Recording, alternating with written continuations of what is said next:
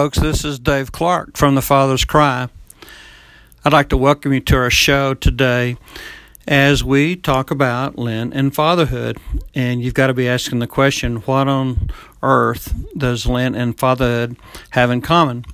Well, I started the show with a really favorite song of mine that actually is not new. It's by Dallas Holm, and uh, it was very popular in the 60s and 70s, and one that uh, was kind of rummaging through um, a music account and uh, uh, just kind of hit me and uh, uh, pulled it up. And there was the song "Rise Again," which he's got very uh, a lot, really, of, of big hits that we don't know about today with all the new groups. But um, I thought that was the song of great hope and the message for Easter uh, that is now upon us.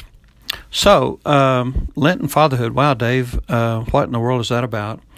Well, you know, guys, I grew up in a in a good home and uh, went to church and did all the traditional ritual things, and growing up in churches, and we were there all all the time, and you know, the Clark family was always involved and did all the church things. But I didn't have any clue about really what Advent was and what Lent was.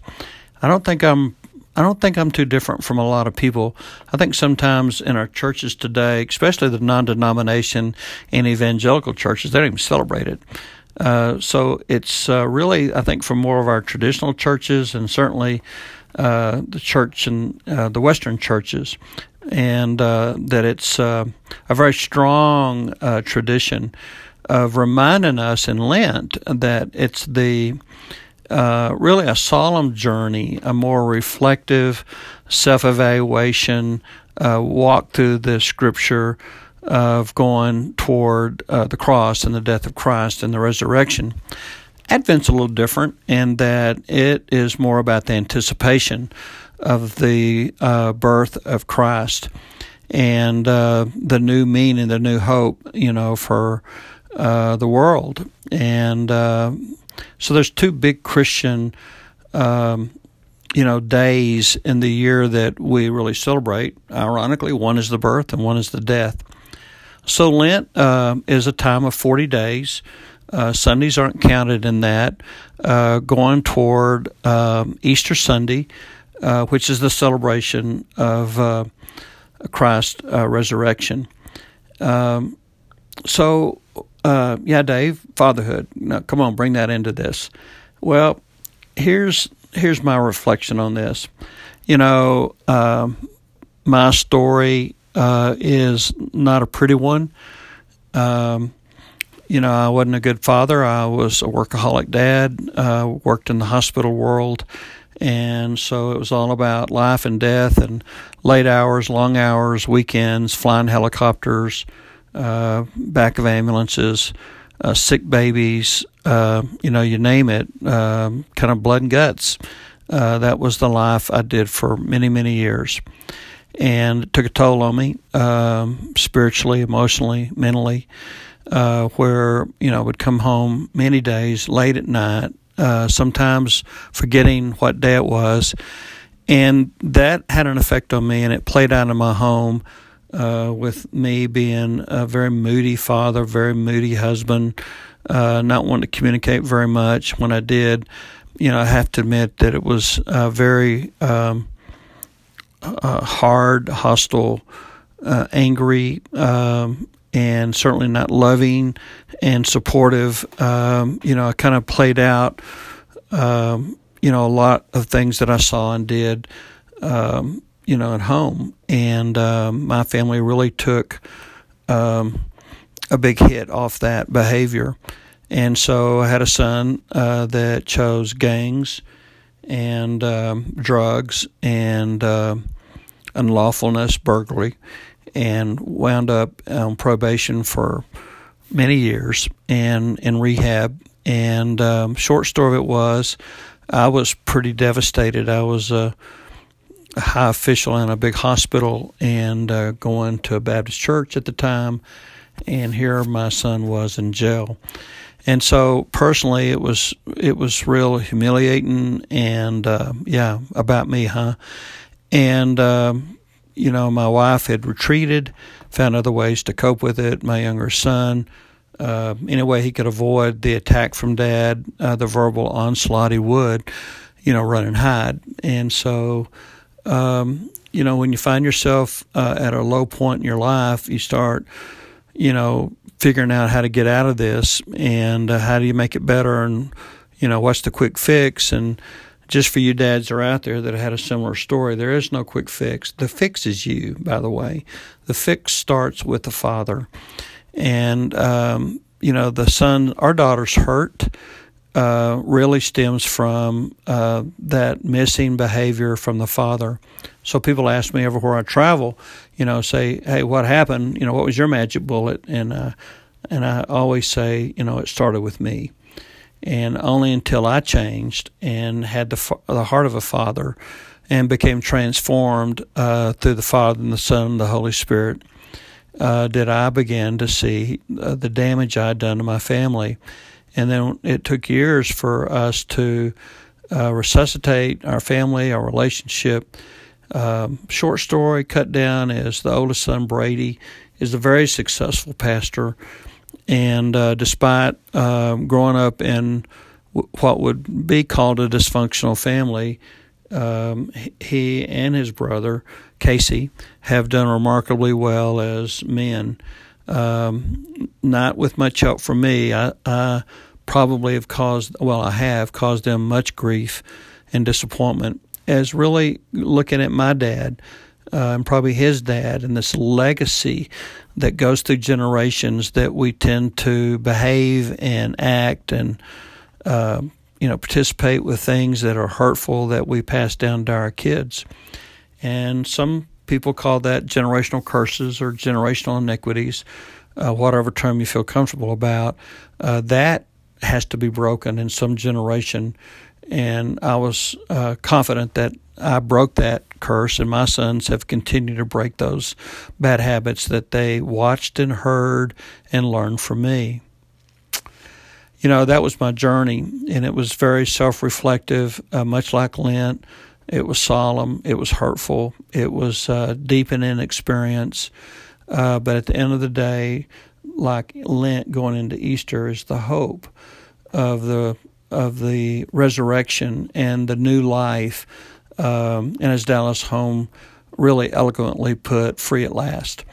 And so, uh, for our fathers and really for mothers, uh, we always talk about fatherhood. We seem to forget that there are a lot of little girls that got hurt by dads that grew up into women who have a very hard um, image, relationship, uh, communication with their fathers because they've had the father wound. So um, I would challenge um, uh, parents um, just to kind of focus in on that to use Lent as an opportunity to self reflect on where you're at in life, where you at with uh, your spiritual journey, where you at with a personal relationship with Christ. You know, uh, do you have the reality of the Holy Spirit in your life? Do you have peace and joy and the gifts and the fruits of the Holy Spirit? Are they apparent in your life? Are you moving in them? Uh, are they moving in your family? Are you bringing those things to your family? Uh, men, I just would challenge you. You know, we uh, have the opportunity to share uh, a curriculum called The Seven Secrets of Effective Fathers by Dr. Ken Canfield across the world. Uh, we just recently, through great men of God, pastors, uh, leaders in their faith in Congo, Kenya, Uganda, and Pakistan, uh, continue to share with thousands of men the secrets of being an effective father. They're really pretty easy. You know, we're talking about knowing your child, uh, his habits, his favorite colors, or hers, and um, you know who are their best friends and what are their grades and what do they like and you know what are their habits. Same thing with being a consistent father, being a father who listens, engages, you know, in communication with their kids. You know, not hard stuff. But I would challenge you: where are you at in those things? You know, where are you at in your fatherhood journey? Um, and then where are you at with your journey uh, into your faith, into your uh, relationship, your personal relationship with Christ? I have to admit, you know, I grew up in a church and all the traditions, and later as an adult man, in a great experience in what we call walk to Emmaus, much like it is it is like the story in the scriptures of the disciples after the resurrection, and uh, they didn't know if Christ had his body had been stolen. It was, you know, real unknown. They were very sad. They were walking down the road to Emmaus, a small village, and um, suddenly they realized that they were not walking alone, and Christ actually appeared. And from that point until the arrival into the small town of Emmaus, he revealed the scriptures in a new way. And uh, these men were shocked, they were stunned, they were awakened that in their entire journey, the Christ man had been with them the whole time. Um, and I would challenge you where are you at on your uh, road to Emmaus? You know, where are you at with your journey uh, with Christ? Uh, where are you in your journey with your family? Uh, what are the things that you can do to improve your relationship, your communication, the intimacy between you and your wife and your children? Uh, these are only questions. Um, never do I want you to feel that uh, there's condemnation in this. I, if there's condemnation, I felt like probably I had uh, all of it in the world on me because uh, I felt uh, desperately uh, condemned as a bad father. So um, I, I, want you to ask the questions. I want you to um, go deep in that. And here's what I want you to be encouraged about. Um, I've been asked me all the time, you know, Clark, how do you do this Holy Spirit thing? I mean, how do you reboot? How do you start again? You know, when you realize that uh, growing up in the church, you realize that um, you, you, really are not there where you need to be. And this is what I would tell you very, very simply, and this is not hard. Simply ask in a real simple way, in a in a real common way, Father God, you know, I ask you to show up. I ask you to reveal yourself. I ask you to be real in me. And Father, the best I know how to do, I, I give up. Um, I give you my kids. I give you my wife. I give you my home. Now, Father, come and uh, renew me and transform me and uh, and make yourself real to me.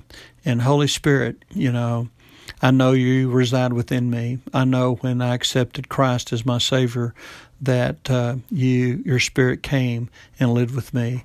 And Holy Spirit, I release you uh, to fill me uh, with your gifts and your fruits. And here's what I want to say to you, men. I promise you, it works. And he he shows up. Well, let me put it this way: he never left. you're the guy probably or the lady who took a vacation and it's having a hard time finding your way home. And there you have a father who desperately loves you and wants you to come back to his heart. So there's a lot to take in today on today's show. Uh, the hope and the glory is that our our Christ, uh, He rose again, and in that is hope for us, a new life for us. So, take a risk. Uh, take your walk. Take your journey journey between now and Easter. Um, there's great resources on our website. A lot of articles, videos uh, that I think will help you on the journey. I'd encourage you to talk to your pastor uh, if you have a good relationship with him or her. Uh, get a cup of coffee with, uh, you know, a friend that that seems to, you know, maybe be a, uh, a little further along, you know, than where you're at. Get us, get their tricks, get their, you know, ideas. Um, allow yourself to be prayed for. Allow someone to pray for you um, and uh, walk with you. You're not alone in this journey of fathering. It is difficult, uh, and no one said it was going to be easy. This dad thing's hard. This mother thing is hard. It's difficult.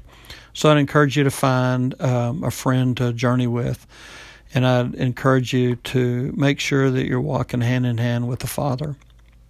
So, um, happy Easter. Uh, this is Dave Clark from the Father's Cry.